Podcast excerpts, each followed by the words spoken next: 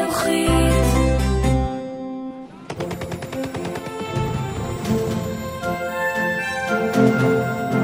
Es lebe Deutschland!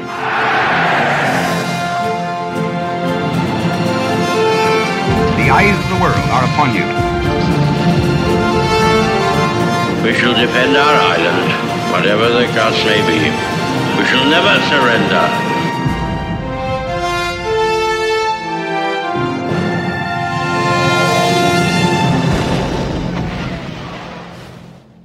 ברוכים הבאים לפודקאסט מלחמת העולם השנייה של החינוכית.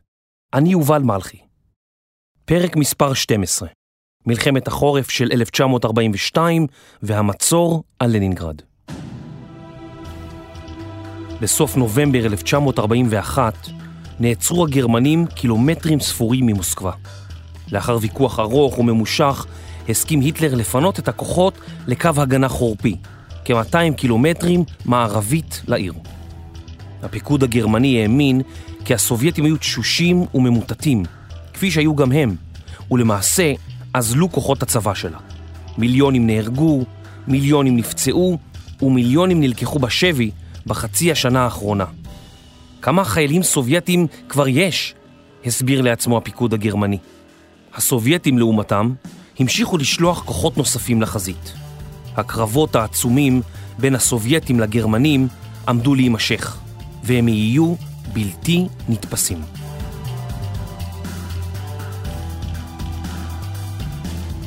מתקפת החורף הרוסית בתחילת דצמבר דיווחו מטוסי ביון גרמניים כי כוח סובייטי גדול החל להתקבץ באזור מוסקבה. הפיקוד הגרמני היה בטוח כי מדובר בשטויות. היה זה אמצע החורף, הכל היה קפוא, אי אפשר היה לזוז מרוב קור. הגרמנים לא האמינו כי הסובייטים יבצעו מהלכים התקפיים במזג האוויר הנוראי. הסובייטים, לעומתם, משהבינו כי יפן אינה מתכוונת לתקוף את ברית המועצות, החלו להעביר כוחות רבים ממזרח המדינה למערבה. הכוחות הללו היו חמושים ומצוידים היטב לחורף. בתחילת חודש דצמבר 1941, קרוב ל-720 אלף חיילים רעננים, 8,000 תותחים ומרגמות ויותר מ-700 טנקים, רבים מהם מסוג T-34, הזריז והיעיל, התאספו בחזית מוסקבה. נוסף על כך, היו לסובייטים גם פרשים וסוסים רבים, ואף כוחות שעשו שימוש במזחלות. כל אלו עמדו לצאת למתקפה כנגד הכוח הגרמני, המותש והקפוא. הרמטכ"ל הרוסי ז'וקוב התנגד בתחילה למתקפה שכזאת, אך סטלין התעקש ולז'וקוב לא נותרה ברירה. התוכנית הסובייטית הייתה פשוטה למדי. התותחים הסובייטים יפציצו בלי רחם את הכוחות הגרמנים שחיכו מצפון העיר ומדרומה, ואיימו לכתר אותה. לאחר מכן ינועו הכוחות ויעדפו את הגרמנים אחורה ככל שניתן. בחמישה בדצמבר 1941 פתחו הסובייטים במתקפה כנגד הגרמנים המופתעים. היטלר פקד על הכוחות שלא לנוע ולו צעד אחד אחורנית. אך הסובייטים הגיעו מכיוונים שונים, דחקו את הגרמנים לאחור מאות קילומטרים, וגרמו לאבדות רבות וקשות בקרב הגרמנים. נסיגת הגרמנים התבצעה במזג אוויר גרוע, מזג האוויר הגרוע ביותר באותו חורף. השלג היה כה כבד עד כי הוא הגיע לבטנם של הסוסים. למרות זאת, הגרמנים נסוגו בצורה מסודרת, ובשום שלב לא הפכה הנסיגה למנוסה בלתי מאורגנת. באמצע חודש דצמבר שוב השתגע מזג האוויר, והטמפרטורות החלו לעלות, והשלגים החלו נמסים. הדבר גרם להיווצרות בוץ תובעני שנדבק לכל דבר, וההתקדמות הסובייטית נעצרה במקצת, ואפשרה לגרמנים שוב להתמקם בעמדות הגנה שהוכנו במהירות. למרות שהסובייטים הצליחו מפעם לפעם להקיף כוחות גדולים של הצבא הגרמני, הם לא הצליחו להתקרב אליהם בשל אש הטנקים שנורתה עליהם. חיל האוויר הגרמני, לעומתם, נאלץ לעבוד שעות נוספות כדי להצניח אספקה לכוחותיו, שעשו מאמצים לפרוץ את הטבעת הסובייטית. חיל האוויר הגרמני נאלץ לטוס מעל לכוחות הסובייטים, שירו עליו אש נ"מ, ובעקבות כך הופלו מטוסים גרמניים רבים.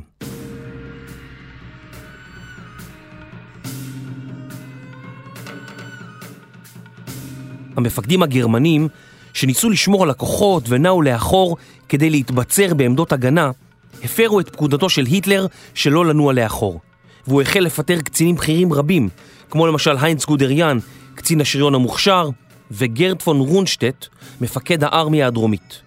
פון רונשטט היה טקטיקן מעולה, ולכד מאות אלפי חיילים סובייטים כאשר כבש את קייב באחד הקרבות המזהירים בהיסטוריה הצבאית הגרמנית. אך כל זה לא הפריע להיטלר לפטרו ולהחליפו בעושה דברו. רונשטט קיבל מהיטלר צ'ק של רבע מיליון מרקים כפיצוי. הוא פדה את הכסף והעביר אותו במלואו לחלתו. עד יום מותו סירב לגעת בכסף הזה. במהלך המלחמה דרבן רונשטט את יחידות האס-אס ולעיתים גם את יחידות הצבא הרגילות להשמיד יהודים רבים ככל שניתן, ואף הורה שלא לצלם את המעשים. רונשטט גם תמך בתוכנית ההרעבה, שגבתה את חייהם של מיליוני אזרחים ושבויים סובייטים. באמצע חודש דצמבר, כאשר דיוויזיות סובייטיות שלמות החלו פורצות את הקווים הגרמנים, ביקש הרמטכ"ל הגרמני, פון בראוכיץ', לסגת לעמדות הגנתיות טובות יותר. פון בראוכיץ' עבד ללא לאות במשך חודשים רבים, ובחודש נובמבר סבל מהתקף לב חמור. בשל בריאותו הרופפת, ומשנודע להיטלר כי כוחות גרמניים החלו לסגת לאחור, בניגוד להוראותיו, הוא פיטר את רמטכ"ל צבא גרמניה והעביר אותו לבקתה בערי צ'כוסלובקיה. כמחליפו מינה את עצמו.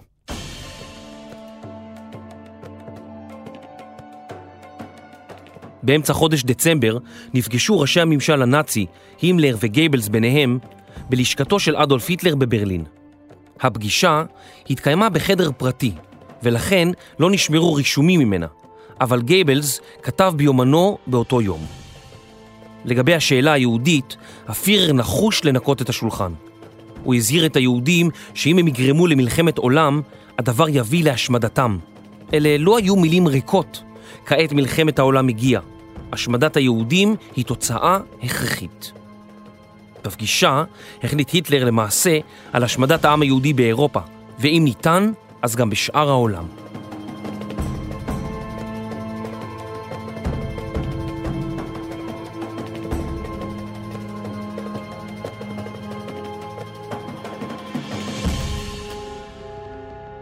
בתחילת מבצע ברברוסה הקים סטלין את ועדת ההגנה הלאומית, שתפקידה היה לנהל את המהלכים הפוליטיים והכלכליים של המלחמה. הוא גם הורה להקים פיקוד צבאי עליון שנקרא הסטבקה. בין חבריו היו הרמטכ"ל ז'וקוב, סמיון טימושנקו, השר או קומיסר לענייני צבא, שפיקד על הכוחות הסובייטים במלחמת ברית המועצות פינלנד, מולוטוב שר החוץ, סמיון בודיוני, מפקד פרשים רוסי שהצטיין במלחמות עברו, קלימנט וורושילוב, מפקד צבאי ותיק, וניקולאי קוזנצוב, שר הצי הסובייטי. סטלין כמובן עמד בראש הוועדה. בחודש אוגוסט 1941 מינה עצמו סטלין למפקד הצבא הסובייטי. עתה היו שני הרמטכ"לים הטירונים, היטלר וסטלין, במלחמה. הם נעלו קרניים זה עם זה וקיוו כי יצליחו להרוג יותר חיילים מצבא היריב מאשר יהרגו להם.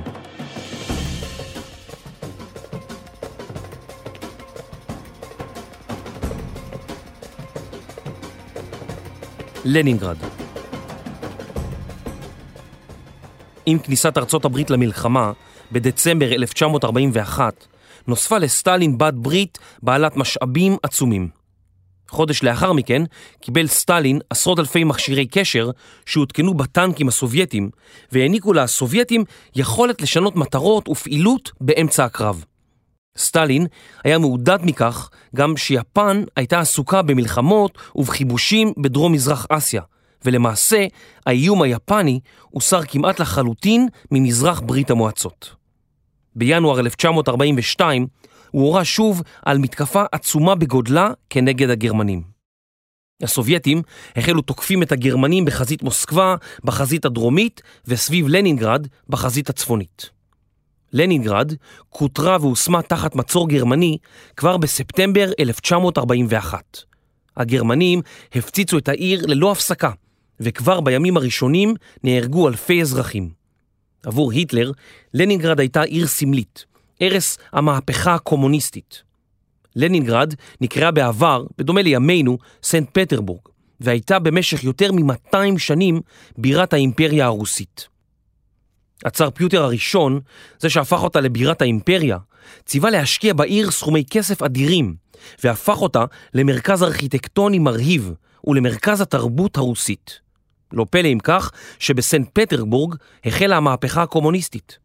היטלר שנא את הקומוניסטים הבולשביקים, והעיר הייתה כמו סדין אדום שהוא היה חייב להרוס. היטלר ציווה להשמיד את העיר עד היסוד, מבלי לחשוש לחיי האוכלוסייה האזרחית. לאחר נפילת האימפריה הרוסית, אין שום סיבה להניח למרכז האורבני הזה להוסיף ולהתקיים. בקשות של רוסיה לכניעה יסורבו. העתקת האוכלוסייה, הדאגה לשלומם של האזרחים, למציאת מקום חלופי עבורם ולמזונם, אינם הדאגה שלנו, ולא עלינו לפתור זאת. כיוון שחלק מהכוחות הגרמנים נשלחו דרומה לאזור קייב, לא רצו הגרמנים להיכנס ללחימה אורבנית בעיר, מפני שחשבו כי אין ברשותם מספיק חיילים, והם העדיפו לצור על העיר עד אשר ייכנעו הסובייטים הרעבים, החולים והתשושים. מקומות היסטוריים שנכבשו בפאתי העיר נבזזו, ותכולתם הועברה בשלמותה לגרמניה. בתחילת אוקטובר היה ברור כי הגרמנים אינם מתכוונים לפרוץ לעיר, ואילו הסובייטים אינם מתכוונים להיכנע. אוכלוסיית לנינגרד מנתה כשלושה מיליון וחצי נפשות, ביניהם תושבי העיר, חיילים ופליטים שהגיעו לעיר בטרם כותרה. הסובייטים הספיקו לאגור בעיר מזון שהיה אמור להספיק לחודש אחד בלבד.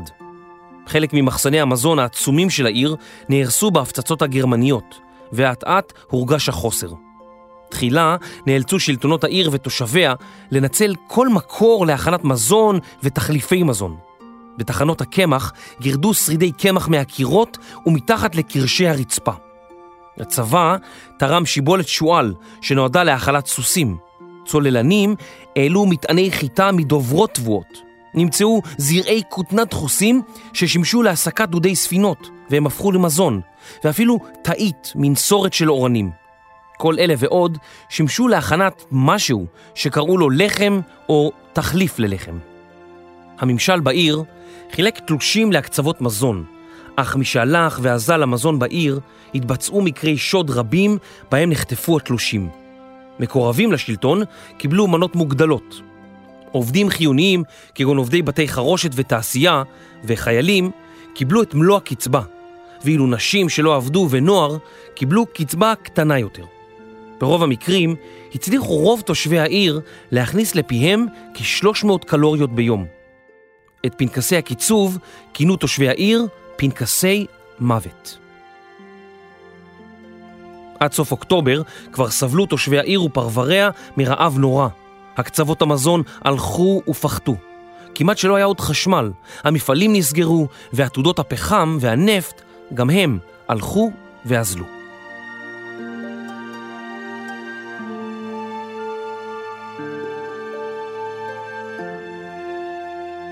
בנובמבר 1941 הסתובבו תושבי לנינגרד רעבים וניסו לחפש כל דבר אכיל.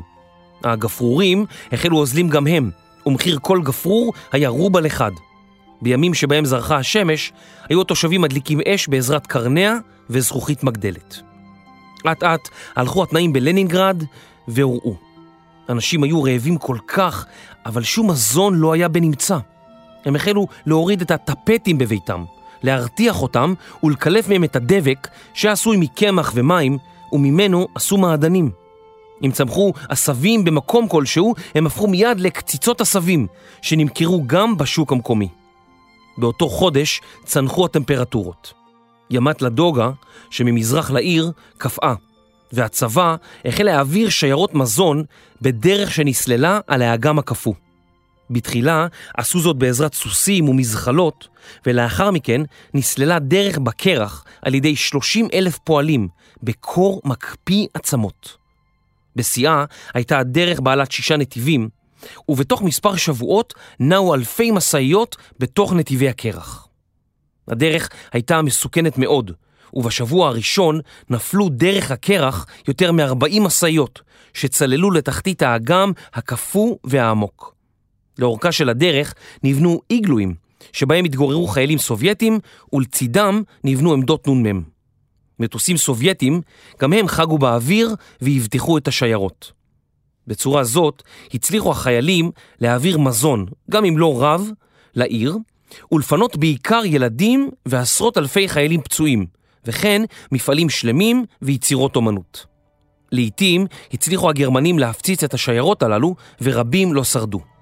הדרך נודעה בשם דרך החיים, וגם דרך המוות. יצחק זלוטבר פיקד על משאיות שנסעו בדרך החיים, והוא סיפר כי המשאיות נסעו ללא אורות. חיילות עמדו בצידי הדרך וכיוונו את הנהגים בעזרת פנסים קטנים. זלוטבר סיפר כי הילדים שהוצאו החוצה מלנינגרד היו במצב נורא וכוסו בשמיכות כדי לחמם אותם, אך למרות זאת היו ילדים שלא שרדו את הדרך.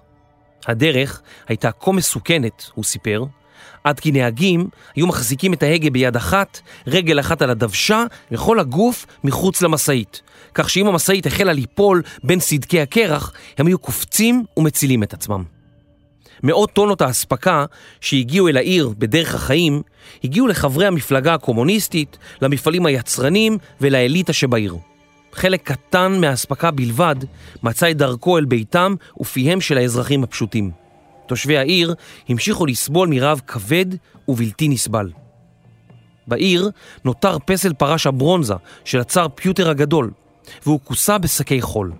המסורת בעיר סיפרה כי שום צבא זר לא יצליח לכבוש את העיר כל זמן שהפסל עומד על כנו.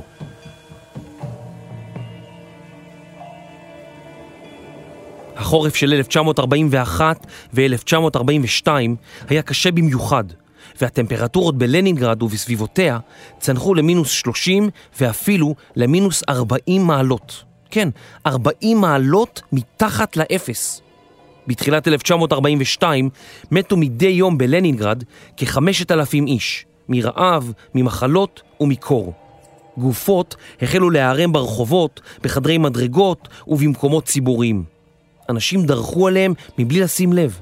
מצבם הנפשי הלך והידרדר. באותו חורף, אנשי לנינגרד הפכו לרוחות רפאים מהלכות. הם האטו את קצב החיים ונכנסו לתרדמת חורף של בני אדם.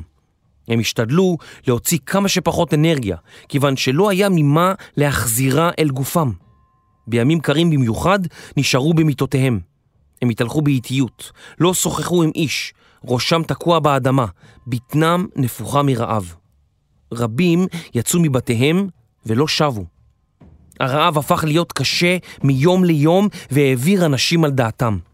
אמנם הממשל הסובייטי דרש כי בעיר ימשיכו להעלות הצגות תיאטרון, כפי שעשו בלונדון בימי ההפצצות, אך אפילו שחקנים מתו תוך כדי הצגה.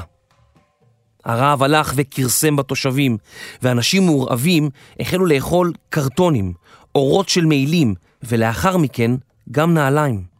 הם הכינו מזון מדבק נגרים, שמן מכונות, שמן טנקים, וכל מה שהיה אפשר להכניס לפה ולהשקיט את הרעב שלא נתן מנוח.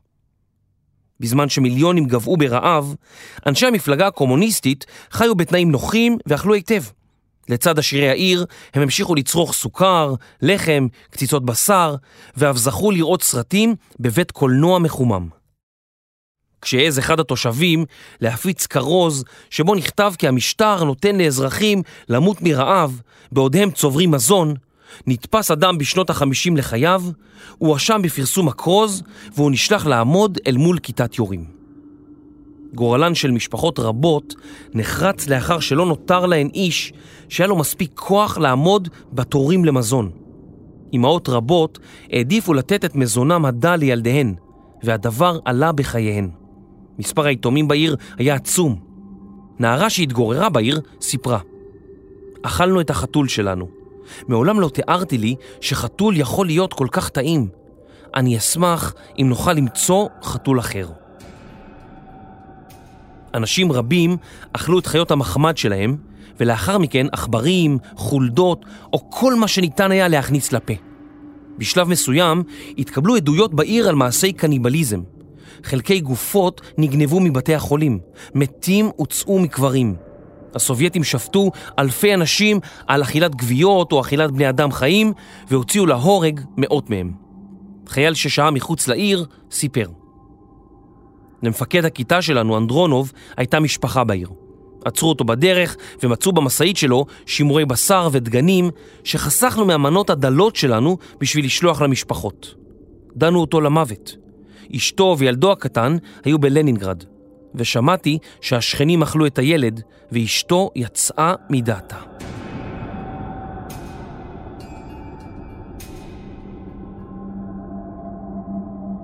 עד לאביב 1942 הצליחו הסובייטים לפנות כחצי מיליון איש מלנינגרד, ועוד למעלה מ-600 אלף מתו, מי במים ומי באש, מי ברעב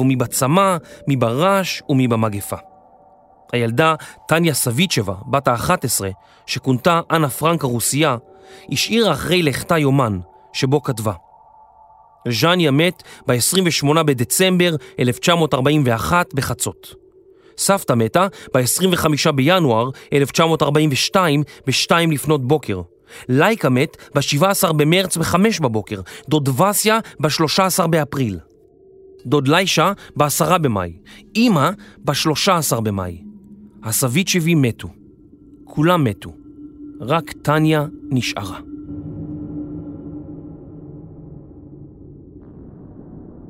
באוגוסט 1942 חולצה טניה מלנינגרד, אך היא הייתה חולה ומורעבת. היא לא הצליחה להתאושש מהתקופה האיומה שבה שהתה בלנינגרד, והלכה לעולמה שנתיים לאחר מכן.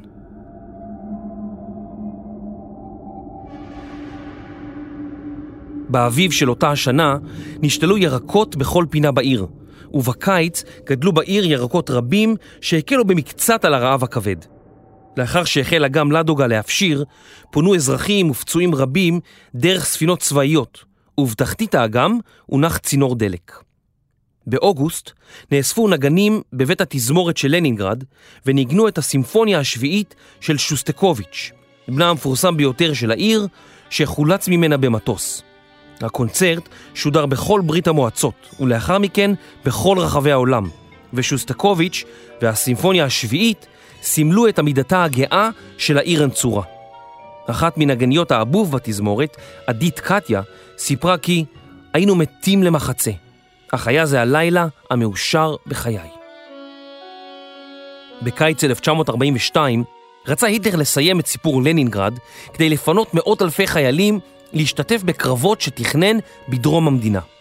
ארמיה שלמה נשלחה אל לנינגרד כדי להוציא לפועל מבצע בשם הזוהר הצפוני, שבו היו אמורים לחבור אל הפינים ולהביא לכיבוש העיר. הסובייטים תכננו מבצע משלהם שמטרתו לפרוץ את המצור, והוציאו אותו לפועל ארבעה ימים לפני המבצע הגרמני. על אף שהסובייטים לא הצליחו לפרוץ את המצור, הם גרמו לאבדות רבות בצד הגרמני, ומבצע נורדליכט, הזוהר הצפוני, בוטל בחודש אוקטובר. בסתיו 1942 הייתה לנינגרד עדיין נצורה. חיילים גרמנים ששהו מחוץ לעיר ידעו כי הם גורמים למותם של ילדים, נשים וזקנים. אחד מהם כתב כי זה הדבר הנורא ביותר שיכול להיות. ובכל זאת, חורף נוסף עמד לרדת על לנינגרד.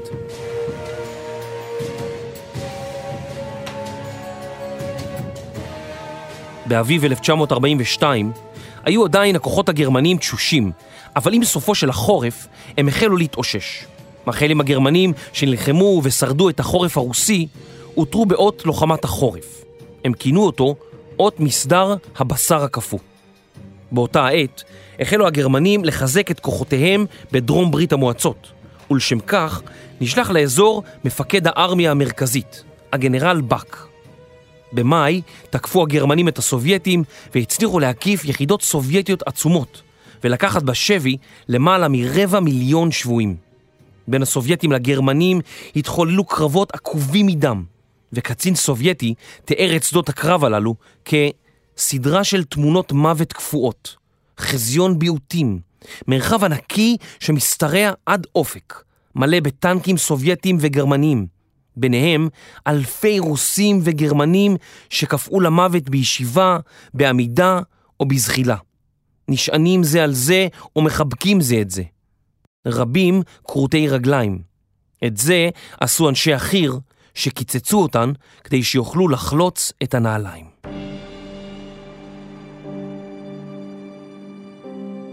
עם בוא האביב והפשרת השלגים, החלו להגיע מגרמניה שיירות אספקה, תחמושת ושריון. העובדה הזו הפיחה רוח בקרב החיילים הגרמנים, והיטלר החליט על מבצע חדש בשם בלאו, או כחול בתרגום לעברית. מטרת המבצע הייתה לכבוש את העיר סטלינגרד בדרום רוסיה, ומשם להמשיך לערי הקווקז, שטח שמפריד בין אירופה לאסיה, ולכבוש את שדות הנפט הרבים שלחופי הים הכספי.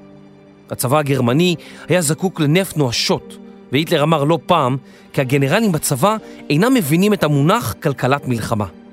עוד בתחילת מבצע ברברוסה טען היטלר כי הגרמנים זקוקים לחיטה האוקראינית, משימה שבה עמדו בהצלחה, ולנפט של מרגלות הרי הקווקז. למפקדי הוורמאכט אמר, לאחר כישלון ברברוסה, עליכם להוכיח עצמכם במבצע בלאו. או שאני מקבל את הנפט, או שאהיה חייב לסיים את המלחמה הזאת.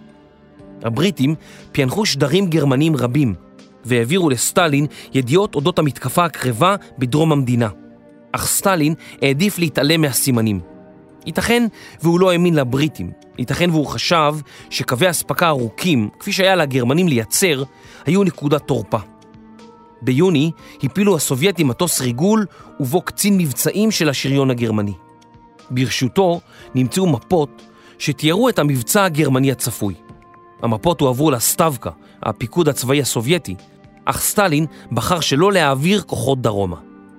ב-28 ביוני 1942 פתחו הגרמנים במבצע רחב היקף עם כוחות מדינות הציר, רומניה, איטליה, הונגריה, קרואטיה וסלובקיה. הגרמנים היוו כמיליון חיילים, נוסף על 300 אלף חיילי בעלות בריתם. לרשותם עמדו כאלפיים טנקים וכ-1,600 מטוסים. לרשות הסובייטים עמדה אותה כמות מטוסים, אך קרוב לפי שניים טנקים וכוח אדם. הטנקים הגרמנים שעטו קדימה במבנה מרובע, מוכנים למתקפה מכל צד אפשרי. לאחר שהגרמנים התקדמו במה שהזכיר את המתקפה שנה קודם לכן, הם החלו להאט כדי לשמור על האגפים, מפחד שהסובייטים ייעלמו בהם דווקא במקומות הפגיעים ביותר. בתגובה להאטה, החליף היטלר את מפקד האזור הדרומי באק בגנרל אחר. סטלין שוכנע על ידי יועציו כי על מנת שהצבא הסובייטי יבלום את הגרמנים, יש צורך לנוע לאחור. סטלין הסכים כיוון שהייתה זו תנועה זמנית בלבד. הגרמנים כבשו אזורים רבים שלא הצליחו לכבוש שנה קודם לכן. עתה הם פנו בשני ראשי חץ לכבוש את סטלינגרד ודרומית לה את שדות הנפט שבאזור הקווקז. באוגוסט הגיעו הגרמנים אל שדות הנפט לא הרחק מהגבול עם גיאורגיה, מזרחית לים השחור. טרם בוא הגרמנים, השמידו הסובייטים ציוד אסטרטגי ואת הגישה לבארות הנפט. על הגרמנים היה לשנע ציוד חדש מגרמניה, והיה צורך ביותר משנה שלמה כדי לתקן את הנזק שעשו הסובייטים. עתה היו הגרמנים פרוסים לאורך חזית של אלפי קילומטרים. בארות הנפט היו במרחק של יותר מ-2,500 קילומטרים מברלין. קווי האספקה הפכו ארוכים ומסובכים. חיל האוויר הגרמני עבד שעות נוספות והטיס 200 טונות של דלק ביום כדי להתגבר על המחסור. לא הרחק משם, בחצי האי קרים, הטילו הגרמנים מצור ממושך על עיר הנמל סווסטופול, בדרום חצי האי. העיר הייתה מבוצרת היטב, והסובייטים דאגו למלאי מזון ותחמושת שהספיקו כמעט לשנה שלמה. הגרמנים צרו על העיר מספטמבר 1941 והקצו לכך כוחות ומשאבים עצומים, שכעת לא היו פנויים להשתתף בזירות אחרות. לבסוף, ביולי 1942, כמעט שנה לאחר תחילת המצור, כבשו הגרמנים את העיר וכ-200 אלף שבויים סובייטים נפלו בידיהם.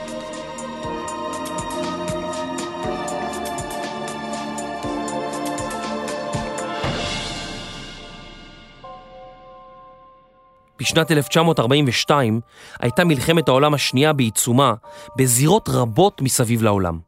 בסוף חודש ינואר, בצפון אפריקה, שועל המדבר רומל וקורפוס אפריקה, קורפוס השריון הגרמני, הפתיעו את הבריטים במסעם לעבר תעלת סואץ וארץ ישראל. הבריטים הופתעו ונסוגו, ורומל הגיע ממש עד לשערי מצרים. באסיה נסוגו הבריטים מרוב המושבות שעליהן שלטו לאור מתקפות יפניות. והאמריקנים איבדו ספינות סוחר וספינות מלחמה רבות, ואף נאלצו לפנות את הפיליפינים. מצב בעלות הברית היה בכי רע. בחודשים פברואר ומרץ 1942 דחק סטלין במפקדי הצבא לתקוף ולתקוף לפני בוא האביב והעונה הבוצית, שבה לא ניתן היה לזוז כמעט. החיילים הסובייטים היו ברובם מגויסים חדשים, ללא ניסיון בשדה הקרב, ומדצמבר ועד סוף חודש מרץ 1942 נהרגו קרוב לחצי מיליון חיילים סובייטים נוספים. החיילים משני הצדדים היו מותשים, ובתחילת אפריל נעצרה המתקפה הסובייטית. הצד הגרמני ספג אבדות קשות גם כן. מתחילת המתקפה, בחודש דצמבר, נהרגו כרבע מיליון חיילים גרמנים, ועוד כ-350 אלף חלו או שסבלו מכוויות קור קשות. חיילים שנפצעו קשה פונו על ידי רכבות אמבולנס גרמניות, קפואות, ולעיתים, משהגיעו הרכבות ליעדן, נמצאו בתוכן רק כוויות של חיילים גרמנים שמתו בדרך. הגרמנים גם איבדו במתקפה קרוב לאלפיים טנקים, עשרות אלפי כלי רכב וכ-200 אלף סוסים. בעוד המצור על לנינגרד המשיך והלחימה בחזית מוסקבה נחלשה, החלה לחימה עזה בדרום ברית המועצות, בעיקר סביב העיר קרקוב, אך היא לא הביאה להישגים מרחיקי לכת למי משני הצדדים. הסובייטים איבדו בקרבות מאות אלפי לוחמים, הרוגים ושבויים, ומפקדי המערכה, חרושצ'וב וטימושנקו, היו בטוחים שיוצאו להורג. סטלין הסתפק במחוות השפלה. הוא רוקן את מקטרתו על ראשו של חרושצ'וב, ואמר, זה מנהג רומי, כמפקד שנוצח, אתה צריך למשוך אפר על ראשך ולבקש מחילה.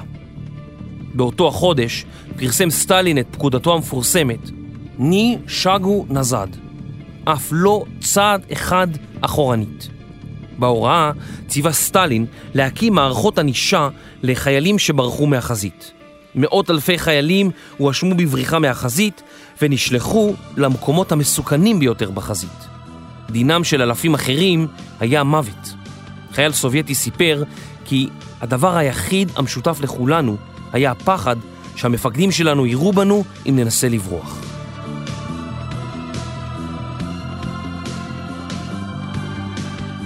התעשייה הצבאית הסובייטית והיהודים.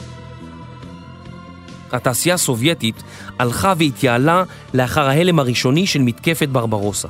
עד לסוף שנת 1941 סיפקה התעשייה הצבאית כ-5,000 טנקים וכ-10,000 מטוסים לצבא הסובייטי.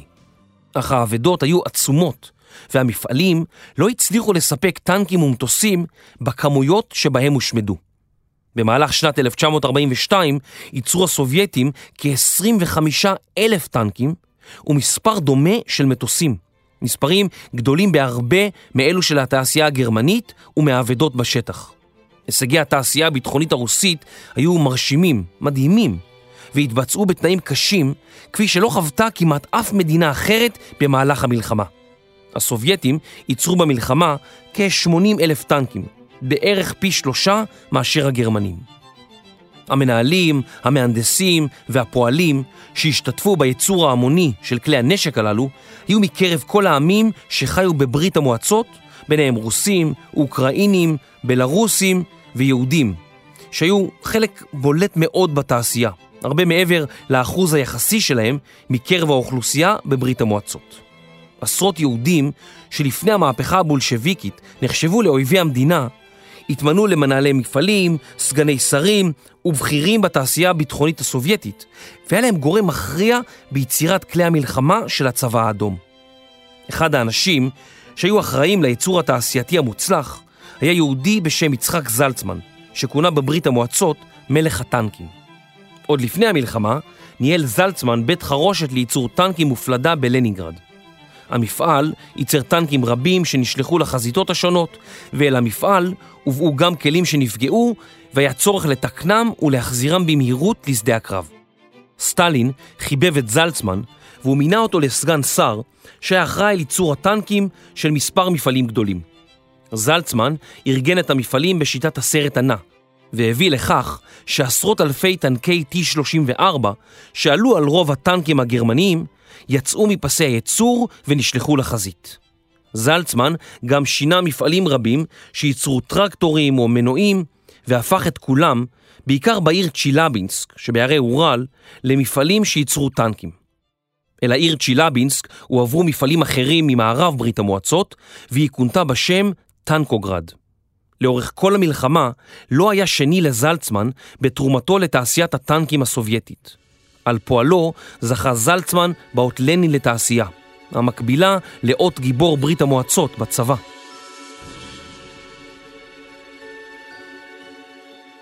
יהודים רבים אחרים שירתו כמהנדסים וכמנהלי מפעלים גדולים לייצור מטוסים ותחמושת. יהודים רבים תכננו ובנו את מטוסי הקרב של ברית המועצות. מטוס הקרב היאק, למשל, תוכנן על ידי צוות שבו היו חברים שני יהודים, ומנהל המפעל, ישראל לוין, ניהל את המפעל בצורה שעוררה התפעלות בצמרת הביטחונית הסובייטית. היהודים היו לא רק מהנדסים או רופאים, אלא גם לוחמים. אחת מהלוחמות הייתה לידיה ליטביאק, שאהבה לטוס מילדות והפכה למדריכת תעופה בגיל צעיר.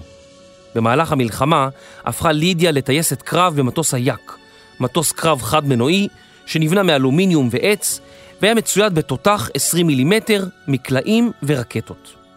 לאחר מספר חודשים ביחידת חיל אוויר שהייתה על טהרת הנשים, התגלו מספר נשים בעל כישרון טיסה יוצא דופן, והן הועברו ליחידות רגילות שבהן שירתו גברים. בספטמבר 1942 החלה לידיה לפגוש מטוסים גרמניים בשמיים. היא הפילה מפציץ גרמני באחת מטיסותיה הראשונות, ואז נקלעה לקרב אוויר מול מטוס המסרשמיט הגרמני המצוין. טייס המסרשמיט היה אלוף הפלות גרמני, אייס, ורגע לפני שהפיל מטוס סובייטי, הפתיע אותו ליטביאק והפילה אותו. ליטביאק אהבה קרבות אוויר, ובתוך מספר חודשים הצליחה להפיל 12 מטוסים גרמניים. במהלך הקרבות, מטוסה הופל, היא נפצעה פצעים קשים לא פעם ולא פעמיים, אך היא המשיכה לטוס. בקיץ 1943 יצאה ליטביאק לטיסה בשמי אוקראינה, כאשר לפתע הגיח מערב של מטוסי מסרשמיט רבים שרדפו אחריה והפילו אותה. בשנת 1979 נמצאה גופתה של ליטביאק והיא הוכרה כגיבורת ברית המועצות, העיטור הגבוה ביותר שהוענק לחיילים סובייטים. ראשי החץ הגרמניים שפתחו במבצע כחול עשו דרכם אל שדות הנפט ולסטלינגרד, שם עמד להתרחש אחד הקרבות האכזריים והקשים ביותר בהיסטוריה. בסתיו 1942 טען היטלר בפני קציניו כי הצבא האדום מחוסל, אבל חלק גדול מקציניו לא הסכים, וטען כי הצבא אומנם חלש מאוד ועל סף אפיסת כוחות, אבל אינו מחוסל לגמרי. בעלות בריתה של ברית המועצות חששו גם הם כי ברית המועצות לא תוכל להחזיק מעמד לאורך זמן, וקיצה יגיע אולי בחורף הקרוב. הם ידעו כי מכונת המלחמה הגרמנית הייתה יעילה, ומהלך מוצלח אחד שלה יכול היה להכריע את המלחמה בחזית המזרחית של אירופה. הסובייטים ידעו כי אם הם רוצים לנצח את היטלר והצבא הגרמני, הם חייבים להעביר את היוזמה לצד שלהם. הם החלו לתכנן מבצע חשאי שאמור היה להתנהל תחת אפם של הגרמנים. אם יצליח, ישנה המהלך את המלחמה כולה. אם יצליח.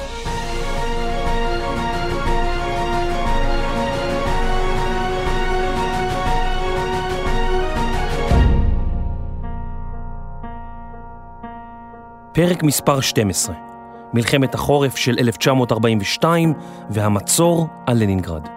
מחקר, כתיבה ועריכה, דינה פוזניאק ויובל מלכי. מפיק ראשי, רני שחר. עריכת לשון, דינה בר מנחם. עריכת סאונד, סוף הסטודיו. אחראית מטעם החינוכית, שרון ויינברג שפיגלר. שותפי הפקה, פודקאסט ישראל בע"מ. הפקה, קטעים בהיסטוריה. נשתמע בפרק הבא. אני יובל מלכי. מלחמת העולם השנייה. פודקאסט של החינוכית. חינוכית